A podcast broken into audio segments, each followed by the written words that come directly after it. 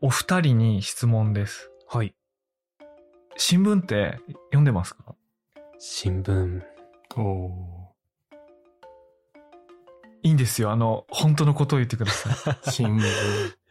最近全然、最近というか、やっぱりそもそも定期的に読む習慣がないですね、新聞。僕は。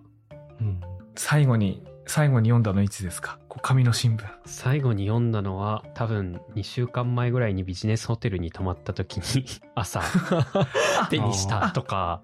それはありますね。それはある。はいはいはい、ホテルに行ったら読むのはあります。そうですね。本当にそれぐらいですね。と、あとは年末の有馬記念の時の競馬新聞ぐらい。おっと。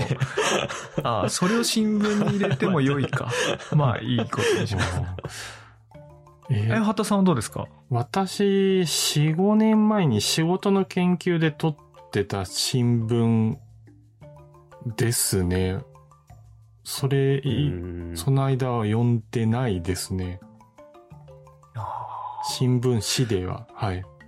そうですね。今は新聞紙をよと読んでるか撮ってるかっていう話なんですけども。うんうん。あの私、最盛期は4つぐらい撮ってたんですけども、だんだんと減ってきまして、今は昨年末、去年2022年の12月に最後まで撮っていた日経 MJ はいはい。うんうん解約しまして、今ゼロになってしまいました。あの結構ギリギリまで読んでたんですけどはいはいはい。本当ですね。まあちょうどね、あの、ちょうどよく読んでた人と全く読んでない人と、この間まで読んでた人ってちょっと今集まってると思いますので、今日はちょっとあの新聞の話を取っかかりにいろいろメディア荒廃期っていうテーマで掘り下げていけたらなと思います。メディアヌップ。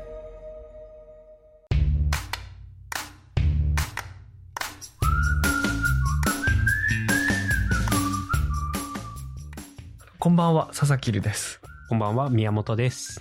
こんばんは。金曜回帰ファイルのあやはたです。あ、嬉しいじゃないですか。はい金曜回帰ファイルの方のあやはとさんが来てください。はい。そうです。真面目じゃないありがとう方あよろしくお願いします。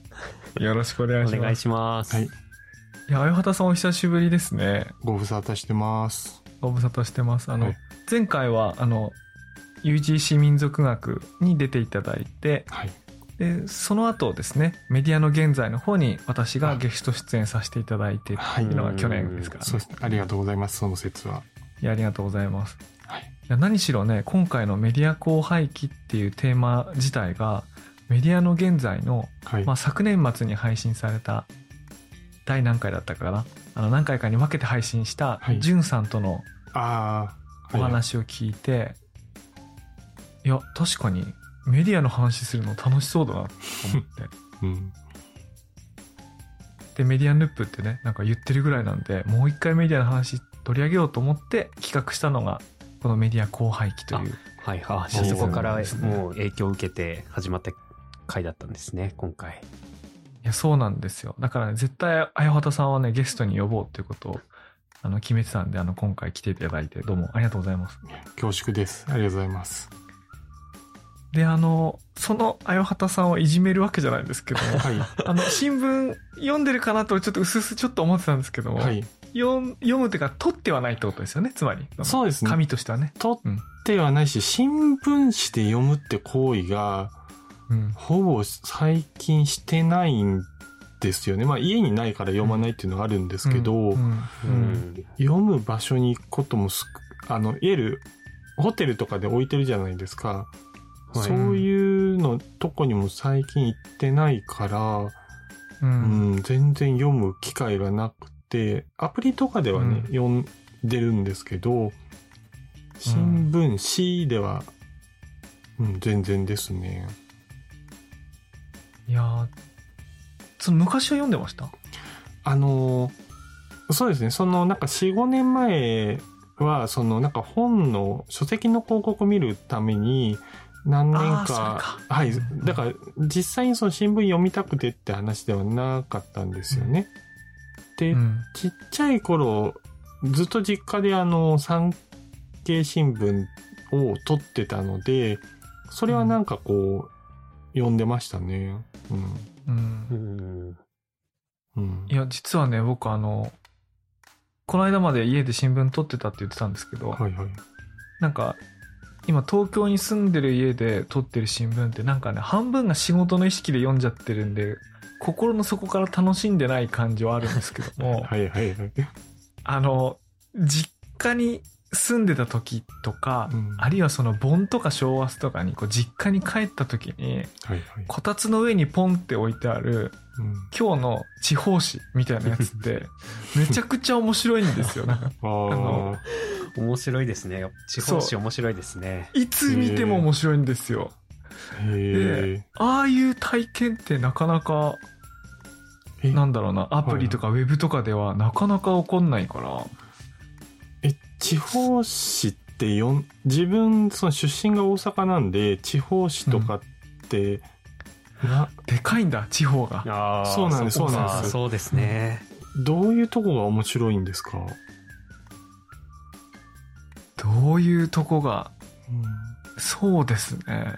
いや、なんか身近な情報が、身近な地域の情報が載ってるっていうのが、あの、たまに帰るような、たまに帰省するみたいな人からすると面白く感じるんですけど、住んでても面白いですか？宮本さんとかは。住んでても面白いですね。普段それこそ本当にこう、アプリとかでしかニュース見てなかったりすると、なんかそれこそ本当にローカルのニュースってなかなか入ってこなかったりするんですけど、なんか新聞紙って、あ、こんなことまで書いてあるんだみたいな、すごい本当に身近なことが書いてあって、遠野だ、と結構岩手日報っていうのがまあローカル紙でちょっと範囲が盛岡とかも含む範囲が広くなるんですけど県南の方だともっとローカル紙があってすっごいもっとちっちゃい地域の単位でニュースがあるのでなんかまあ無理やり探してるわけじゃないんでしょうけどなんかすごいこう身近なお店の名前とか人の名前とか小学校とか出てくるのですごい面白く見ますね。あの、住田町とかの東海新報とかだっけかな？あ、えっ、と、河北新報とかの沿岸の方にありますね。仙台から含んだ沿岸の方、三陸の方あですね。河北新報はもう超でっかいところですけど、はいはい。あの、陸前高田と大船渡と住田町でしか発行してない東海新報があるんですか？あ、知らないです。初めて聞きました。はい。あ、そうそうそう。そういう、まあそういう狭さのね、新聞なんかは、僕余計面白いんじゃないかと思うんだけど。そうか、あよはたさんはやっぱ大都市ですね。やっぱ大阪っていうと、そのローカルさはないですもんね。そうなんですよ。全然、うん。そうなんですよ。うん。しかも産経新聞っていうと、まずそもそもが、その地方欄もあると思いますけども、うん全国紙ですもんね。その立ち位置的に、そうですね。うんはい。あ、そうか。いや、だから、私はね、新聞って、なんかあの、悪者にされがちじゃないですか。はいあの、なんて言うんだろう。ネット世界的に。そうですねあららら。そうなんですあらら。なんで、かまとと、かまととぶってるのかなんだかよくわかりませんけども。新聞はあれなんですね。いや、あ、ちょっと待って、これ腹割って話しましょうか。いや、僕、僕がそう思ってるわけじゃないですよ。例えば、な、何かと叩かれがち？その、うんいわゆるこう、はいなぜかというに、なんで、なんて言うんだろうな。だなんか解説を頼んでもいいですかこれ？おすごい重くなってる。なんか、なんか、とりあえずでも、今、あれじゃないですか、最近は部数がすごい落ちてるっていう話がうんあって、もうそれ見たことか、なんか、なんとかだからだ、やっぱり昔から読まなかったしとか、なんかいろんなこう、インターネットという総体がこう、その新聞というものをこう叩く傾向にある、なぜなのかっていうありがとうございます。はいありがとうございます。あのね、新聞の部数減とかってあの、まあ、例えば雑誌で言えば ABC 協会とか、うん新聞の発行部数の統計データとかって、まあ少なくとも年に1回って必ずニュースになるんですけど、はい。あの、毎年減っていくことって明らかだから新しい情報ないんですよ。うんあの、毎回毎回新しい情報ないのに、毎年毎年、それ見たことか、みたいなコメントを一言つけて、みんななんか言うんですよ。はいはい。だから部数が減ってるっていうこと自体はファクトなんだけど、みんなそこにね余計な、ほら見ろみたいな なんか付け加えるんですよ。うんなるほでねど。、でもね、僕はね、不思議に思うわけですよ。あの、新聞紙は読んでなくても、みんなあの、その、記者とかね、ジャーナリストの報じたものをウェブ内なん内通じて読んでるはずだし、うん。そ、そもそも僕はそのこたつの上に載ってる新聞紙っていうものはすごいいい思い出があるから、う。うんん。いや、なくなって困るでしょって俺思うんだけど、うんはいはい。どうやらね、なんかいじめられがちなんですよね。うん。そっか、なるほど。うん。まあ、そういう宮本さんも、いや、僕読んだことないっすってそうなん言ってたんで、ですよね。ちょっと怪しいもんだけど。僕もやっぱり確かに新聞紙に触れるのって、本当におじいちゃんがゴミ箱みたいにしてたとか、袋に入れてるとか、あと揚げ物するときに、下に敷くときにやっぱ必要だよなとか。はいはい。いや、あれあれでしょ？今ゴミ箱みたいに言ってたのは、四角い、なんかこう、みかんの皮入れとか、そうです、そうです。リンゴの皮入れみたいな。みたいな形にこう四角こう、なんかあれどうやって折ってんのかわかんないですけど、普段はすごい折りたたまられていて、こうんう広げて長方形の箱にできるっていう、はい、あれですね。あ僕も今、家キッチンで揚げ物するときは、下に新聞紙1枚引いて、うん。あの、まあ、その油跳ねた後に拭くよりも楽じゃないですか。はいはい、そうですよね。はいはいはいはい。1枚引いて。あんないいものないなと思いながら。だからなくなったら困るなとは思ってます。はい。うんあとその書籍の広告も結構うん。真剣に目通した時ありました。あの、僕今、今ではそんな真剣に目通さなくなりましたけど、はいはい。アホタさんが研究してた時っていうのは仕事ですよね？もうその、そうですね、うん本の SNS の、うんまあ、事業に関わってたので、うん。で、広告も見て、まあ、担当してたので、いわゆるどういう書籍の広告が出てるかとかはやっぱ見てたんですけど、ただ、うん。途中から、なんかあの、例えばこう、長生きしたけりゃ、なんかこう、ふくらはぎを揉みなさいみたいな広告とか多いなって思い出して、なんか、そうですね、自分のその関わってる事業のこうターゲットとちょっとずれるかなと思って、ちょっとずつは読まなくなったんですよね。うん。いや、うんわかりますよね。あの、あの、しょっちゅうプッシュされてる伊集院静香とかね、僕の、僕の感性とは遠いところにあって、うんそそのなんかあの、参考にしないわけですけども、うんでもなんかやっぱり、ね、一大ジャンルですよね。そう本の広告はね。うん。そうなんですよ。そうそうなんだ。確かに、だからお二人の話聞いてると、すごいその仕事のために読んでた感がすごいなんか強いですもんね。うん今お二人のやつをお聞きしてると。うん、うんは僕は半分ね。は半分。うん。私100%ですね。いや、でもね、なんか、見たら見たでね、あの、中毒性があるんですよね。あうーん、中毒性。見るっていうかね、中毒性あるいは習慣強い習慣性がうん。あって、うんあの、いかにウェブとかアプリとかでニュースが取れても、なんて言うんだろうな、こう、毎朝、その、大きいテーブルっていうか、ままあ、リビングのね、ご飯食べ終わったテーブルの上で、こう、広げられて、で、ちゃんと目通さなくても、なんか一通り最終ページまでめくってみたりなんかすると、うんなんか一個二個ね、パッと目に留まることなんかあるんですよね。はいはい。で、あ、これ知らんかったわ、みたいなものが、なんかい一回でもあると、あの朝、朝刊一個につき一回でもあると、あの、明日もそれあるんじゃないかと、今日もそれあるんじゃないかって、なんとなくこう思っちゃって、うん。ん。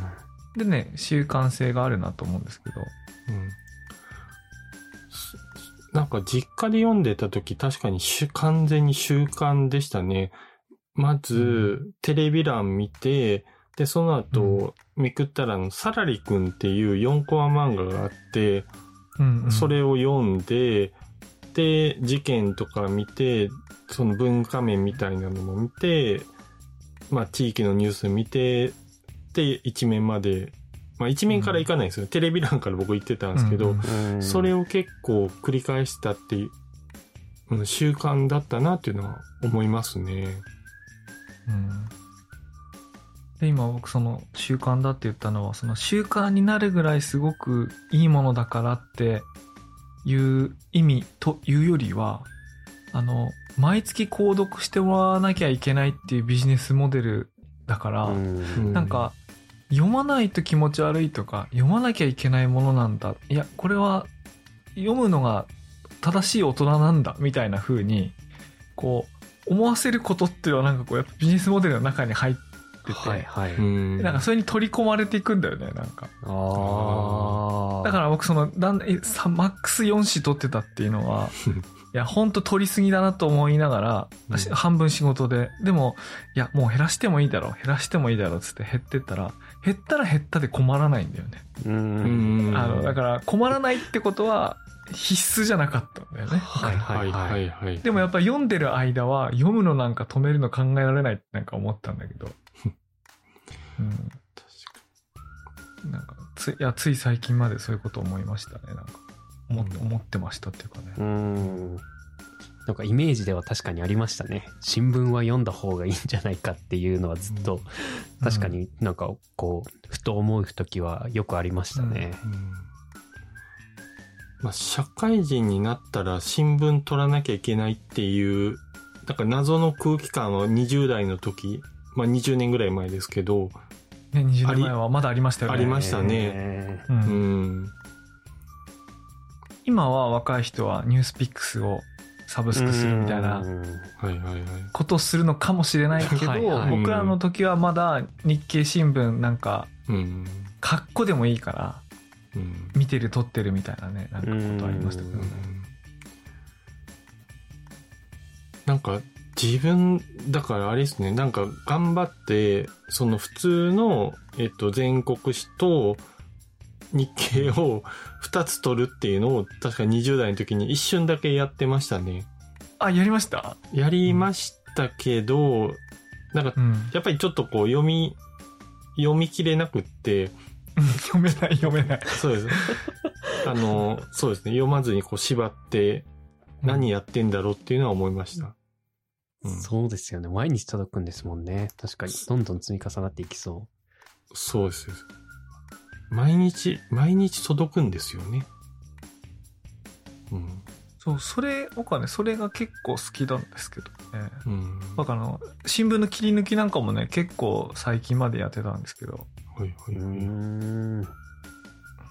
でもあの、スマートニュースに働いてると、その新聞とかメディアとかやってて転職してきたっていうこう割と大人の方々私より年上の50代60代の方もいるんですけどなんかねそういう人ほどいや新聞なんかもう取らないよあのとかねもう取ってないよってかあの紙届かなくなって生成したとかなんか言うんですけど はいはい。あのそれはそれで分かる一方で僕僕はそれよりも若いちょっと若いからうんなんか一周して新聞に対して僕ノスタルジーがあるんですよね。なんかあの、そのこたつの上にあった新聞が面白かったみたいな。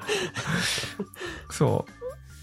まあでもね、まあそう言いながら、それすら最後ちょっと読むのね、取るのやめちゃったんですけど。はいはい。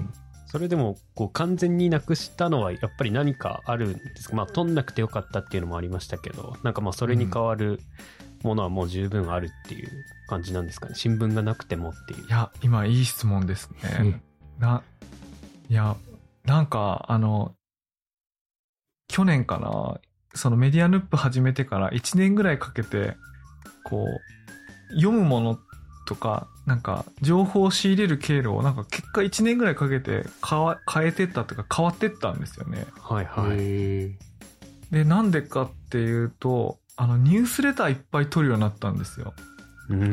もともとね、取ってたつもりではあったんですけど、特にサブスタックとか、まあうん。去年だとレビュー使う人も増えたんで、ーあの、日本語で読めるものとかっていうのがなんか増えてきて、で、まあいくつか購読して、だと去年はあの Web3 とかすごくよく、まあ今もですけどよく調べてたので、海外のニュースレターも取るようになったら、まあ、海外のまで含めるとすごいいいのいっぱいあるんですようね。ん。で、とにかくもう興味がありそうだ、あるいはレコメンデルされてるものはもう手当たり次第こう購読していって、で、なんか読まなくなるやつとかなんとかっていうのがあるんですね。それこう減らしていってとかってやる。で、増やしたり減らしたり、増やしたり減らしたりしていくと、大体こう、毎日朝起きて、あの、メール、G メールですけど、立ち上げると、まあ、その、は曜日によって配信されるものが違うので、うん。なんかこう溜まってるんですよね。はいはい。で、それを見ているのに時間を使うようになったら、なんか新聞読んでる時間ないなと思って。あつまりよく言うのって、あの、新聞の代わりに、なんかニュースアプリ読むようになりましたとか。だなだと思うんですけど、僕そうじゃなくて、なんかニュースレターをお気に入りなようにうん購読したら、もうそれを読むので手一杯になったみたい うんなるほど。えーな感じなんですよ。はいはい。毎日入ってくる情報がもうじゃあニュースレターの方に変わってったっていうことですもんね。うんでね、そうなってみたら別にそれで困らないっていうかね、はいはい。うんまあ、困らないどころか、あの、知らない話が載ってるんで、うーん。それこそ、あよはたさんは、はい。あの、いつも週末にパブリディアはい。出すにあたって、たくさん情報収集するわけじゃないですか。はい。その中で、最近こう入ってくる情報の経路が変わったとか、うんうんうんなんかそういうのってなんかありますか？そうですね。なんか、その私がやってるパブリアって国内外のメディア関係のニュースをまとめてるんですけど、国内は比較的業界誌とかで吸い出せるんですけど、海外はなんかその個人のそのテック系の、それこそなんか過去にこう、C ネットとかそういうとこで書いた人とかの独立してニュース、やってるニュースレターとかから結構その見てるものも多くうんでうんうん。そうです。だから海外のそういうテック系のニュースレターをめっちゃ読むようになりましたね。ああ、やっぱりそうですか。ううんうん。あとね、僕がよく便利だなと思って使ってるのが、あの、ミディアムの、はいはい。あの、デイリーのダイジェストっていうか、うんあ、の、レコメンデーションっていうか、ミディアムの中に投稿された記事の中で、あのあなたが関心ありそうなものみたいなのがこう、うんダダダダってなんかこう送られて、まあ、まあ当然ながらというか、ミディアムの中のものなんだろう。全部英語の記事しかないんですけど、うん。それがね、なんかこう、UGC でニュースレターで来て、で、かつレコメンデーションも聞いてるみたいな、なんかね、ちょうどい。いい、ちょうどいいっていうか発見があるっていうかね、はいはいはい。うん、ですよ。えー、なるほど。ミディアムデイリージャダイジェスト、ダイジェストっていうのがあるんですけど、結構参考してますね、うんなんか。なんか、新しい出会いが多いっていうのがニュースレターはなんかこう、まあ、サブスタックとかもレコメンドのこうニュースレターとかね、出るから、それで見てやっぱ面白いのが、記事が多かったら、やっぱり撮ったりとかはしたりしてますし、そうですね。まあ、そういう出会いがあるのはなんか楽しいなとは思いますね。まあ、っていうのをね、去年その、ポッドキャストとニュースレター始めて、いろんな読むようになったら、なんかこうその、生活が変わって、はいはい。あの、うん結果新聞を一個ずつ読まなくなっちゃってたんですけど。いや、でも逆に言えばですよ、あの、なんか、新聞の記事が全部ニュースレターに分割されて好きなように購読できたら、うん。なんかそういう風に読むこともあるのかななんて思うんですけど、まあ日経新聞とかだと日経デジタルのはいはいはい。あのニュースレターとかあの人ごとにうん、大量にあったりしますけど、うん不思議とね、あれね、一回も開封したことないんだよね。ああれ、わ、かります？この感じ。わかります？あのそうなんですよ。すごい始まった時にテンション高く、あ、このジャンルとこのジャンルは登録しよう。はい。うんで、うんよーし読むぞって、最初1、2回読んだんですけど、うんなんかこう、いいかなってなっちゃって。あれ何なんですかね、えー同じなんか、同じです、ね。ニュースレターでもそう、同じニュースレターだけどそうなっていくんですね。うんなんかね、理屈としてはね、あだ合ってるはずなんですよ。あの、例えば、日本の新聞ってもともと署名記事が少ない中で、あの海外の新聞ってその、誰がどう書いたって、その記者が証明するのもあるし、あの著名人が証明するのももちろんあるんですけど、そういうのいっぱいあるんですよね。うんで、そういうのを割と、その流れをこう、先んじてやってるのが日経新聞で、ちゃんと記者の名前とか、うんあるいはそのディープインサイトというか、そのコーナー、その深く分析した証明記事とかコーナーとかっていうのがこう、こうあるんですよね。だから、それをさらに分割して、その単位で、あるいはその記者単位でニュースレターとか、あるいはジャンル特化で受け取れるようにしていくのってなんかこう正しいはずなのに、うん。で、始まった時にもう意気揚々と、もう大量に、しかも大量にって言うの全部じゃないですよ。好きな、自分が好きであろうものを選んだのに、はいはい結果ね、もう全然見なくて、で、見なかったのに今ニュースレターはもりもり見てるっていう、うんこの、のこれの違いは何なんだろうな。へえ、何なんだ何があるんですかね？なんか今話聞いててなんとなく思ったのはうんその記者さんに対してはそんなにこう思い入れがないけどそのジャンルには思い入れがある。だかうん。らその記者さんの名前でメールが来てもそんなに思い入れないからこうどんどんこうクリックがこう遠のいていくっていう感じなのかなっていう気はするんですよね。だから署名とかだけじゃ足りなくて、も,、はい。もっとなんか、あれじゃなきゃダメなんじゃないのみたいな。もともとがその記者に対してお思い入れがない中で登録してるから、うんそれはやっぱ離れますよねっていうのをなんか聞いててうん。思ったんですよね。ううんん。いや、そうね、そう、そうなのかもね。だから不思議ですよね。なんかあの、ニュースレターってあの、メール、メールっていうスタイル、道具で、うんなんかテキストなり写真が届くってことは同じなのに、ううんん。メルマガ、ニュースレターいろんな言い方ありますけど、うんなんか違い、なんか随分違いますね。なんかそうですよね。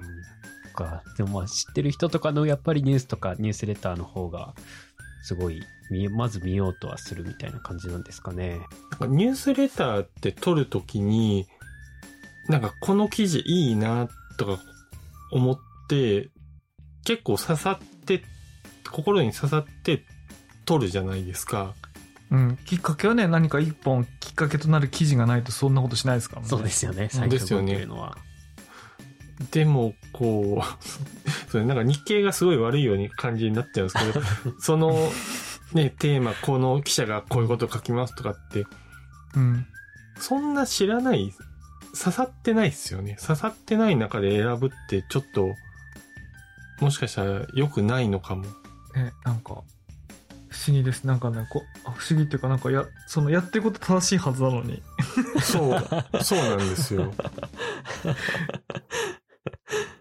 全然間違ってないはずなんですけど、朝日新聞のニュースレターもね、なんか、よく、ど、むしろね、朝日新聞のニュースレターの方が開封しますね。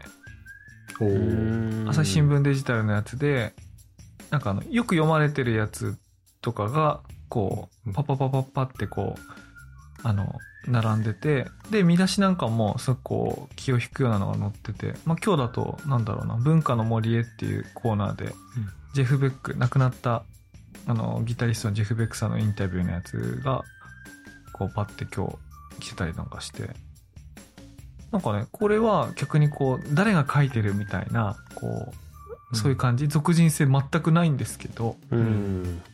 これはこれでね、なんか見ちゃうんで、なんだろうな、単なる習慣なのかなよくわからんな。うん謎ですね。うんなるほど。え。でも、宮本さんはニュースレターとか読みますか？ニュースレター、はい。え、メールマガジンとニュースレターは一緒ですか？一緒だったり一緒じゃなかったりするんですか？あ、いいこと言いますね。えっとね、一緒と言ってもいいと思います、一緒と言ってもいいですか、うん。それこそ前回の雑誌とかにつながっちゃうんですけど、それこそ雑誌がやってるメールマガジン、本当にポッパイとかブルータスとか、うん。そういうメールマガジンは、あの、購読してたり、でもそれこそそういうニュースサイト、朝日新聞さんとかも撮ってるのがあって、でもあと本当に、でも知ってる人のニュースレターで僕が受け取るのって、佐々木留さんのニュースレタ知ってる人っていうか、ー 身近な人がこう、うん。知ってる人が書いてるやつで、こう書き手がわかるものって僕は佐々木留さんのニュースレターしかなくて、まあ確か見てる感じは違うかもしれないけど、やっぱり面白いですよね。ニュースレタあの、よく有名なやつだと、あの、佐々木俊直さんとか、うん。ー。中島聡さんとかね、うんなんか、いわゆるメルマガって呼ばれてる時からずっとやってる、まあ、堀江さんとかもそうですよね。なんかそういうのもあるんですけど。うんうんでも、もっと僕さ、最近のサブスタックとかを使ってる若い誰だかわかんない人のやつを結構読みますね。へえ。そういうのはどういうのが書いてあるんですか？うん、なんだろニュースをのリンクを引っ張ってきて思ってることを書いてるはいはいはいはい。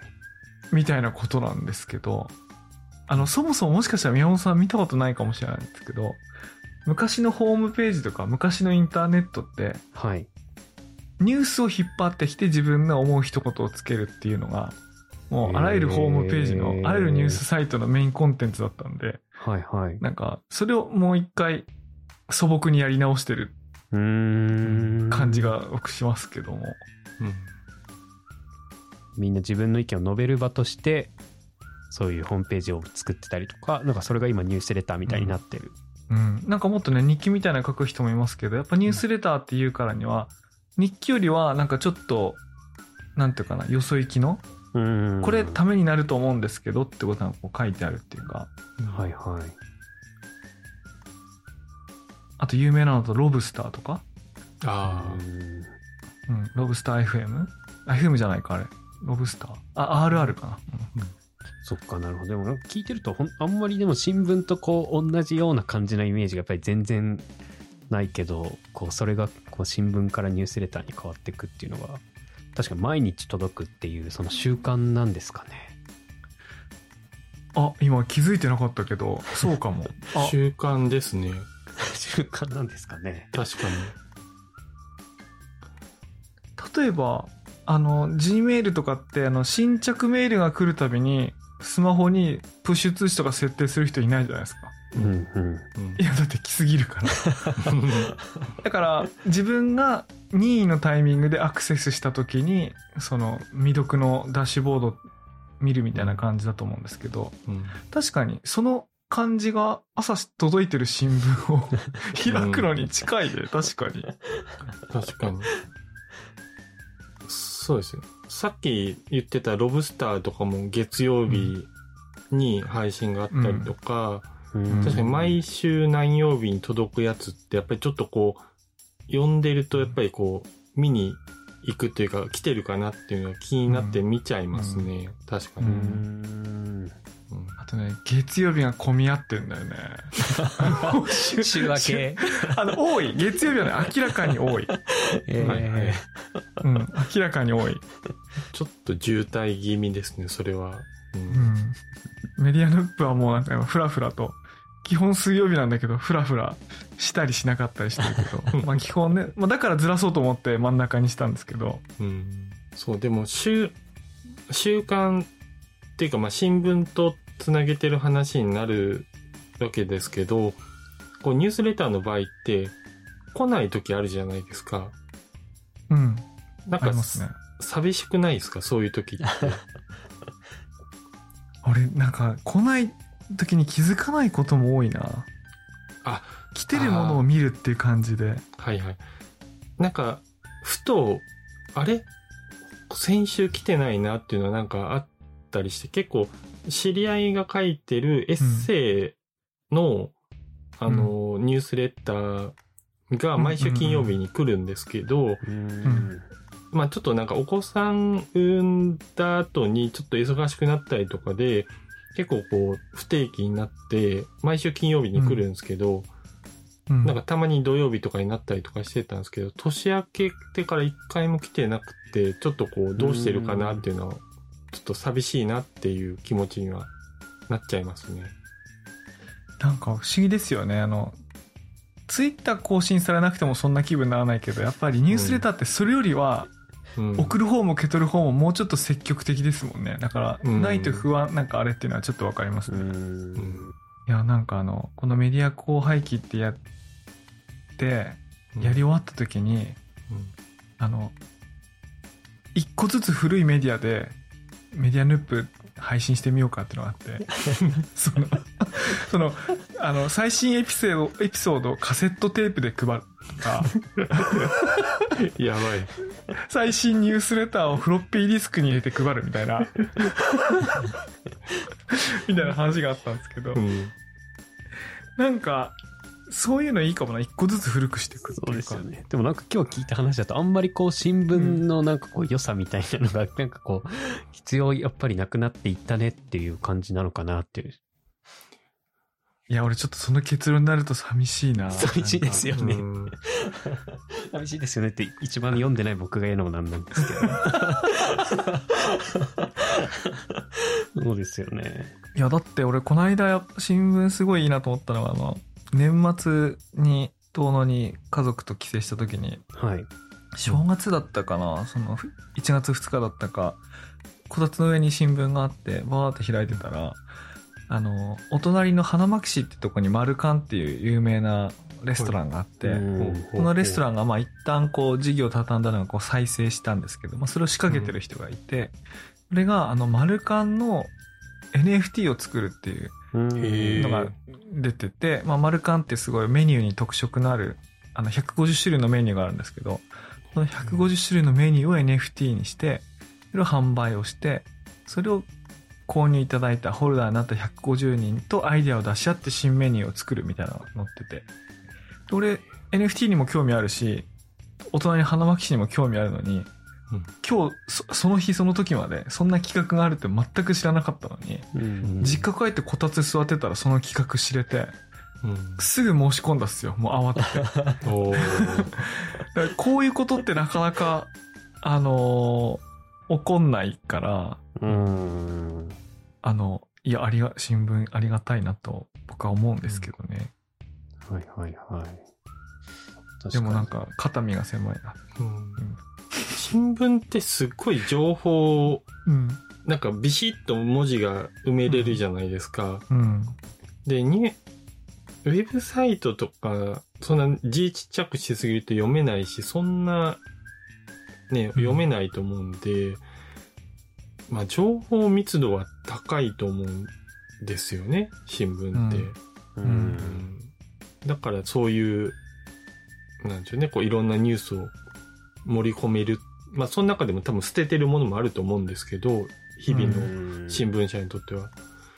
そこはなんか、パッケージというかこう、集約されてて、面白さはあると思うんですよね。うん。僕なんかあの、年末に、ちょっとすごい暇で、暇、暇な時に、その新聞がよくいじめられてたから、いや、俺どんなだったら、今、その僕自身が新聞全部解約しちゃったんですけど、うん。どんなだったら僕もう一回本当欲しがるかなと思って、こう考えてて、うん。あの、さっきのそのレイアウトに情報びっしり入ってるっていう話出たんですけど、あえて例えばそれを捨てて、うん。あの、1ページに1個の記事しか載ってませんと。う。んあの、で、しかもサイズが今の新聞のサイズじゃなくて、それよりちっちゃいサイズ、こう、駅売りの、こう、はいはいはい。夕刊富士みたいなね、こ多分う、あっちのサイズが基本、はいはいはい。タブロイド、タブロイドのサイズで、で、で、それで1ページ1記事になった時に、うん。端から端まで文字を流し込むんじゃなくて、いわゆるウェブサイトで言うと、ワンカラムレイアウト、両脇にすっごい空いているワンカラムレイアウトでいいと。うんうん。じゃあ、じゃあ紙に対して、文字が書いてるところは真ん中の半、なんていうの3分の1ぐらいのスペースしかなかったとしたら、もったいないと思うかもしれないんですけど、うん。あの、その背景のとこはなんか、グラフィックとかデザインとかかっこよくこうしといてもらって、あで、その新聞の見開いたところの真ん中のところがミシン目になっていて、その、き気に入った記事とか、あの、気あ。に入ったアーティストだったり、まあ誰か文化人とかのインタビューとかなんかがあったら、そこ真ん中のミシン目からビリビリビリってこう、あれしたら、それちょっと壁に貼ってたらクールになるぐらいの。はいはいまあ、つまり僕らそういうことやるじゃないですか。あのツイツイートでお気に入りの記事を紹介するとか、まあ、ハテブする人今減っちゃったかもしれないけど、こうブックマークしとくみたいな。だから、1ページが1記事になってないことによって、こう愛着が湧かない画面になってると思うんで、はいはいはい。あの、1ページ1ページ切り離せて、あの、すぐ読める真ん中にしか字書いてない、あとグラフィックになってるみたいなのがあって、で、例えば全体でこう24記事しかないと。うんあの、100に、100何円とかで買って、あの、はいはい全部で24記事しかない。え、うん24個読めばもう1日終わるって思ったら、うんい俺読むなと思ったりしたんです。はいはいはいははいい。はいはい。でね、これ今、ちょっと今、ポッドキャスト聞いてる人に全然伝わらないと思うんですけど、これ今、僕の部屋に、ここになんかあの、なんとかな、額に入れてる白黒の紙あると思うんですけど、はいはい。これタブロイドサイズの、あの、バート・バカラックのインタビューで、1995年に僕アメリカ留にこう留学してた時のやつで、僕の好きなアーティストだったんで、こう喜んで綺麗に保存して日本に帰ってきて、で、今も額装して部屋に飾ってるんですよ。へえ。あの、新聞ってこういう気持ちを起こさす可能性のあるものだと思うんだけど、まあ、ただ日本の家庭に配達されるやつはもう1ページたりとも取っておこうときに起こんない。はいはいはい。あまあ、切り抜くともう汚くなるから、そういう気にならないんですけど、これは本当にババート・バカラックの、あの、写真そ、写真とインタビューそのままのうんやつなんですよね。あの、ラウンジウィザード、ラウンジウィザードっていうこう名前出て、あ、かっこいいと思ってこれや、二十何年間ずっと保存してるんですけど、うんうんあの、こ、こういうことを新聞がやってくれたら、俺何し、何しでも撮るなと思うんだけど。ああ、いいですね。でも作るやつが決まりましたね。なんかそれいいですね。あ、作るやつ決まった？作るやつ決まりましたね新聞作るか？そう、それを一個ちょっと作って、うん。うんそうですね。そしたらいろんな新聞社に提案にも行けるし。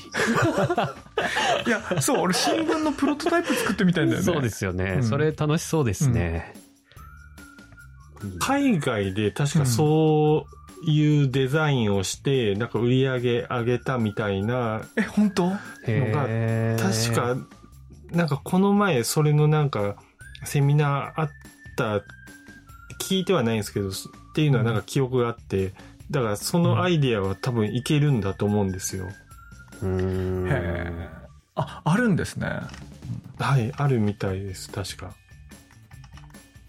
でね、ぼ僕その、今学装してるって言ったんですけど、学ってちょうどいい学見つけてくるのって結構めんどくさいんですよね。うん。で、あの、僕その、アイディアの元になってたのが、うんあの、昔そのナショナルジオグラフィックとか、ニュートンとかっていうのを年間定期購読すると、その1年間届いた12冊のやつを、あの、ファイルする、バインダーっていうか、ファイルが定期購読者特典でつくんですよ。はいははいい。で、それって12冊カチってやらないとかっこ悪いから、うん。あの、全部集めたくなるし、あの、そうするとその1995年版、96年版とかって本棚にもうめっちゃかっこいい感じで増えてくるので、辞典みたいにはいはい。あ、の、来年も定期購読しようって気持ちにさせるアイテムがあるわけよ。はいはい。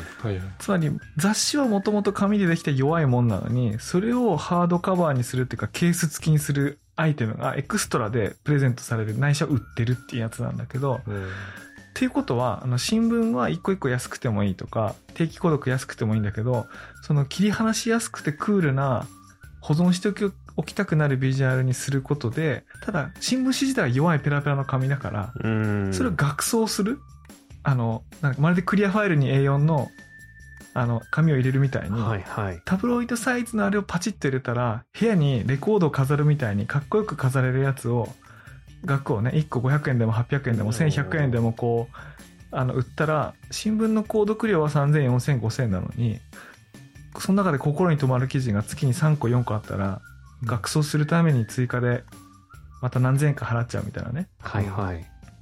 まあ、俺何何しろわざわざ額買って飾ってるぐらいな もんだからさ。あの、とかね、そんなこと思ったりしたんですけど、ああ、いいですね。良さそう。あの、独りよがりの可能性が大いにあるんですが、いやー、すごいいいと思います。うんだから雑誌、そうですね、雑誌の時はなんかフロッピーディスクも一緒にみたいな話もありましたけど、なんか新聞そしたらカセットテープとしてカセットテープのケースになんかコレクションなんか切切り取ったらできるとか。あなんか、いいですよね。いな。いいね。いいですよね。うん音源はカセットテープで中身はケースに、あ、その新版ケースになるみたいな。いや、昔ありましたからね、あの、雑誌にカセットケースの中の、あの、曲名を書き込む、あへえ。ああの、ラベルが、あの、はいはいおまけでついてくるっていうね。う。そうすると、あの、マクセルとかなんとかみたいな、こう、味気ないカセットテープが、なんかすごいおしゃれな、こう、風景が書いた、えー、あれに変わるやつがあって、あ、あったんですよ、昔。はいはい。いいですよね。あれ並んでたらかっこいいですしね。だから結構僕は新新聞っていうかあの、リアルな空間に中に割と大きめな紙があって、うん。なんか思いもよらない発見をするっていう体験にすごいこう、いい思いがあるんで、なんかそれをなんなんとかならんかなとね思うんですけどね。うん。いやあやはたさんにぜひそれなんか後で教わろう。なんかそういう。はい。なんか、ポーランドの新、新聞っぽいんですよね。なんか、へえうんポーランドうんこれちょ、ちょっとチャットで送ります。へえデザインは新聞を救えるかそうです。でも結構前ですねこれも今から12年ぐらい前のそうですね。この方が、なんか11月ぐらいかで、なんか、日本で講演をやったっていうのはなんかうん聞いて、新聞関係の人が言ってたんですけど、うんうんそうですね。まあ、なんか聞聞いとけばよかったなと思ったんですけど、デザインで新聞を救う、救ったらしいですよ。うーん。でもなんだろうこうこういう話すると思うのはこう、なんだろうなこう遅れてきた世代一遅れてきた世代っていうかだから新新聞にこうノスタルジーっていうかあれを感じる奇妙な世代なのかな。もあうなんかあの僕らより一個上とかあるいは新聞社の中の人はもうすっかりいろんなチャレンジに疲れ切ってしまってるのかな。あ、あのえもちん、ろんねあのし取材するとかジャーナリズム中身書くとかってことに関してはもちろんそうだと思うんですけどこう、うん。製品？製品としてうん。なんかこうプロダクトとしてデザインとかなんかいじるってことに、なんか関心あるんだろうか？なんか、決まったフォーマットで作ってるからもう変えれないっていう考え方は絶対あると思うんですよね。ああワークフローとしてね、もうそうです、そうですそうです。うんうん。なんかでも日曜、全国紙だと日曜版とかって結構なんか本紙と別でなんかついたりとかするじゃないですか。うんそそういうのはなんかチャレンジの余地はありそうな気はするんですよね。ね日日経新聞のあの日曜版とかのやつとか本当にさっき言ったような大胆な写真と記事一本だけみたいなページの中にありますからね、うんうんそれからチャレンジで言うと、本当にニュースレターにするってのあるかもね。こう、なんていうの、こう、例えば、週刊メディアヌップを。プリントすると、だいたい4ページか5ページなんですけど、それを A4 で4枚プリントアウトして、それを三つ折りにして、封筒に入れて、切手を貼って、なるほど。水曜日にニュースレターが届くみたいな。はいはいはい。あの、なんかこう、そういう、うんいや、みんな迷惑だろうな。わかんないけど。いや、そうですね。確かに。いや、でも俺、あやはたさんから日曜日にいつもお手紙来たら絶対嬉しいよ、俺。それ、それ、送る。そう、送るのに、多分もう、うん。もう水曜、水曜日ぐらいから準備して、多分金曜日に投函しないとそうか、そう、間に合わないから。いや、日曜日にそもそも届かないから、月曜日に、うん。あの、おそらく、その水曜日ぐらいにまとめたニュースをなので、一週間ぐらいずれるんですよね。そうね、その可能性ありますね。なんか、そうですね。ス、スローニュースになってしまいますね。おっと。いや、でも例えばですよ、あの、そのスローニュースでもいいや。そのスローニュースで、週に一遍、うん。まあ、4枚多いな。三つ折りにした、あの、A4 の紙が3枚ぐらい入ってきて、うん。あの、あよはたさんとか瀬尾さんとかが、うん1週間スローに練り上げたニュースが、あの、紙で3枚入ってきて、1ヶ月4通送られてくると。で、月額購読料1500円って言われたら、意外と1回やってみようかな、みたいな こと思うかもしれない。だって何しろ AWS の配信サーバーとかいらないでしょ？確かに。あの、うんシステム開発と維持費用いらないから、もう、郵便局に切手代払えばいいの。うん。ただ、三つ折りにする作業と、なんか、購読者が2、3人だったらいいんですけど、そうだね。そう。そうだね。そう。仮にこう、ね、なんか100人とか1000人になった時に、これなんかお 折りながらやってこれメールで送ればいいんじゃねえのって話 絶対出ると思うんですよあ。そうか。本当に技術の進歩はそうやってきたんでしょそうねそうそう。多分100人、100人じゃないね。もっと多分ね、2、30人で気づくと思いますね。うん。これメールだなって。そうそう。うんあ、あ、今、今いいな。今発見したらなぜニュースレターが便利なのか今気づいちゃったな、今。うん AWS の費用より人間の手の方がき尊いもんな。うんなんそうか、今、遅れてきた世代だから俺それが分かんなかったな。でも一回やってみるか。いや、一回やってみましょう。大丈夫です。100, 100人ぐらいまでなら僕が三つ折りします。まず、俺多分ね、あの、なんと、あの、黒と紫を基調とした封筒をデザインすることに俺ワクワクすると思うわけ。あで、あの、今月の動物は何かなと思いながら、ああの、毎週何曜日かのお手紙をこう待つわけ。あ。はいはい。あれ？なんかいい、あれ？やっぱいい、あの、100人ぐらいまでだったら俺、おろうか。そう、100人ぐらいまでやったら全然ありますよ。あいいね。なんか重いね。うん、やってみようかな。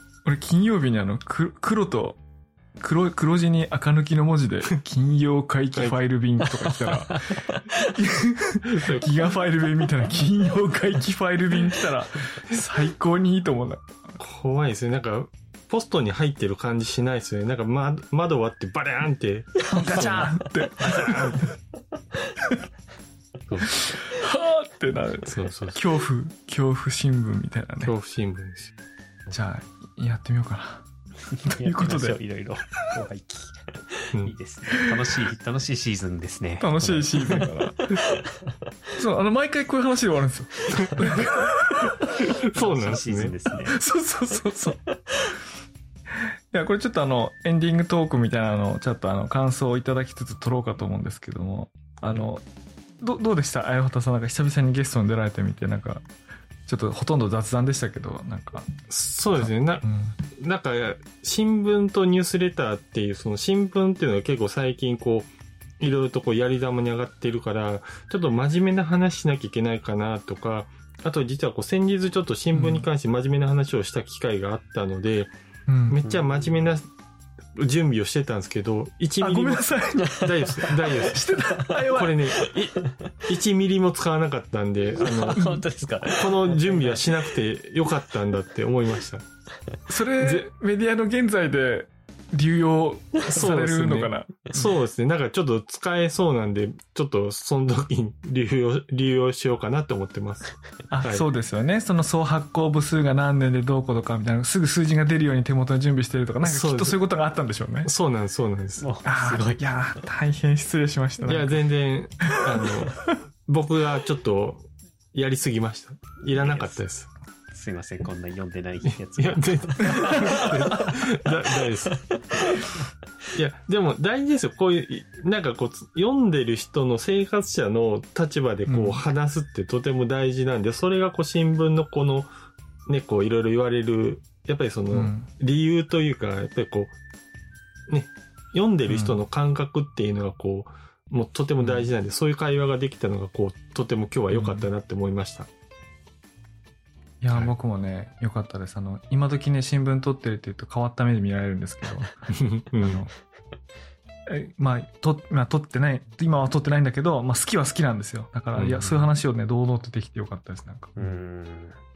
じゃあ、というわけで、あの、エピソード2番目はちょっと今回これで終わりたいと思います。というわけで、あの、はい今回ですね、えっ、と、ここまでのお相手は佐々木ると、宮本とあ、よかったでした。では次回またお楽しみに。楽しみに。楽しみに。